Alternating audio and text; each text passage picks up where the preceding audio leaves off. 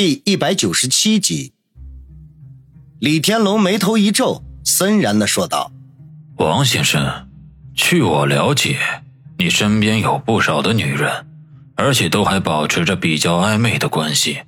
难道你打算和每一个人都顺其自然吗？”他语气忽然变冷，王宇却丝毫不惧，不卑不亢的说：“这是我个人的问题，与九爷好像没有什么关系吧？”一直很淡定的李天龙脸色终于一变，右手又开始捻动起佛珠来，由慢到快，显然他的情绪在发生着急剧的变化。王宇表面上平静无波，暗地里却已经打起了十分的精神。此刻他面对的是一个隐形家族的嫡系子弟，以其家族的恐怖实力，想要抹杀掉他这样的一个平民百姓。简直比捏死一只蚂蚁还要容易得多。虽然此刻车中只有四个人，但是坐在前面的那两位保镖绝对不是简单之辈，没准和姚远是一个级别。他虽然学过几手功夫，对付一些地痞流氓小混混或许还绰绰有余，可若是和真正的高手过招，只怕分分钟就会被秒杀掉。可是不管怎么样。他都绝对不会坐以待毙。如果对方真的发难，他只能拼个鱼死网破，先把对面的李九制住再说。时间一分一秒的流逝，车内的气氛渐渐的变得凝重了起来。李天龙念动佛珠的手指突的戛然而止，细长的眼睛中闪过一道金光来。王先生，我们来谈谈第二件事吧。王宇嘿笑一声，洗耳恭听。我知道王先生是我七哥十分器重的人，而且我还知道你是我七哥留在春城的一步暗棋。李天龙说到这里，故意停了下来，默默的看着王宇脸上的变化。王宇心头一颤，事情似乎和他想的不太一样，连李天龙都把他当做了李天傲的人。照此情形来看，他那假冒的身份没准啊会弄假成真的。只要李天傲不出来当面点破，就不会有人知道。只是他不明白，李九怎么会认为他是李天傲留在春城的伏笔呢？莫非李天傲对他透露过什么？如果再往深一层想，李天傲虽然人已经离开了春城。可是，对春城发生的一切却仍旧了如指掌，而且对他冒充其心腹借势的事情也是默许的。否则，以李家的势力，岂可让他冒名胡为？一念及此，王宇不禁冷汗直冒，仿佛在不知不觉之间被裹进了一张巨大的网中。此刻，想要全身而退。只怕是要难如登天了。他虽然表面上仍旧保持着相对的镇定，可是眼中的慌乱却出卖了他。对面的李天龙终于露出了满意的笑容，十分自得地说：“看来王先生想到了一个很有趣的事情，那么我们接下来的谈话就会变得轻松许多。”王宇收回心神，勉强的挤出一丝笑容来，干涩的说道。愿闻其详。你既然是七哥的一颗棋子，那么你就应该明白一个道理：在一盘对弈当中，为了获取最终的胜利，除了老帅之外，任何棋子都是可以被抛弃的。尤其是负责在前方冲锋陷阵的，看似重要无比，实则却是最容易被最先放弃的。李天龙不急不缓地说。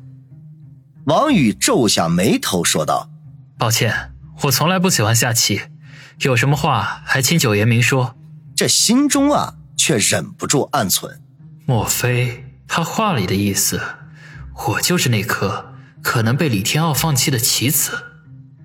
可是我对于李天傲来说，有什么存在的价值或意义吗？李天龙意味深长的看了他一眼，轻笑一声说：“哼。”我李家这一代共有十一位嫡系子孙，其中唯有我七哥天傲天资聪慧，智慧过人，自幼便受族中长辈们喜欢和器重，也是最有可能成为继承者的人。身为我七哥的门生，我想你应该了解我李家在大天朝的能量。只要成为我李家的继承者，他就将会成为隐世的帝王，掌握了可以改变一个国家的能力。不，经过数百年的经营，我李家子弟已经遍布世界各地，渗透进各行各业。如果愿意，我们甚至有改变世界的能力。王宇愕然。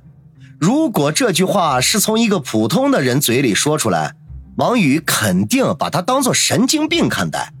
可是说这番话的人是李天傲的族弟，尹氏家族李家的子弟，那所代表的意义就完全不一样了。至少他并没有夸大其词。他身上刚刚消逝的冷汗又开始冒了出来。心中揣测着，李天傲说这些话的意义何在呀？我说这些的目的，只是想要告诉你，为了成为李家新一代的继承者，我们兄弟十一人都很努力。我仍然不明白，这与我有什么关系？王宇强行镇定下来，疑惑的说道：“李天龙算是把他给彻底的说糊涂了。”好吧，那我就说的简单一点。作为我七哥一颗随时可能被抛弃掉的棋子，我想你需要有一个更好的选择，而我正是那个可以给你选择的人。李天龙似乎感觉火候差不多了，终于说到了正题上。王宇总算是明白了，感情这货是来挖墙脚的，而且还是他手足兄弟的墙脚。只是这和刚才林雪飞给他提供的情报。这有些不符啊！哎，李九不是和李天傲的关系很好吗？啊，怎么会做这种事情呢？什么样的选择？王宇问道。做我的门生，为我做事。这次李天龙没有拐弯抹角，而是直截了当的说：“做什么事？”王宇又问。李天龙脸上闪过一道杀机，语气变得冰冷起来，一字一顿的说道。干掉你的主子！王宇一愣，一时间还没明白主子是指谁，可是随即便想到，这主子不是别人，正是李七李天傲啊！天哪，这是弟弟要杀哥哥！他再也掩饰不住心中的震惊，失声说道：“你要弑兄？”李天龙耸耸肩说：“很奇怪，历朝历代。”为了争夺储君之位，弑兄杀父者比比皆是。我只不过是效仿古人而已。我做不了，也做不到。你还是找别人吧。王宇大摇其头。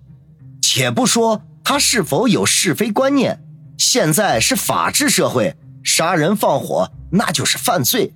他呀还不想触犯法律。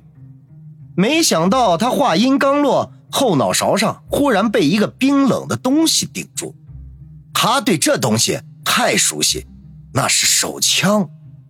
他背对着前座，用枪抵着他的，自然就是那两个黑西装之一了。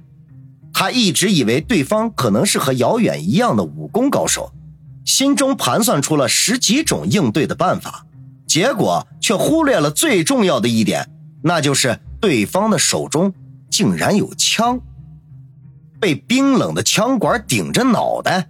他哪里还敢动半分，整个人都僵硬在了那里。如果你不答应，那我只能说对不起了，因为你刚才听了我太多的话，知道了太多的事情。李天龙皮笑肉不笑地说。王宇心中暴汗，心说又不是我逼着你说的，可是啊，眼前生死一瞬间，这种话他根本就不能说出口。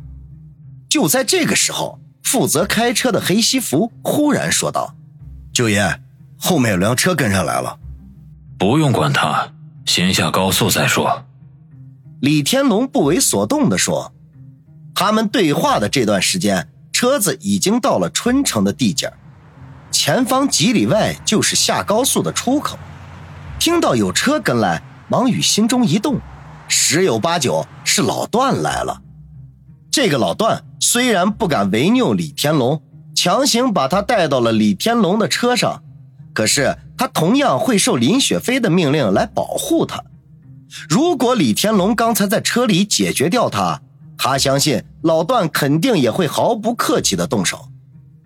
李天龙见王宇脸上的紧张居然慢慢褪去，脸色难堪，森然说道：“王宇，我只再问你一次，是否答应我的邀请？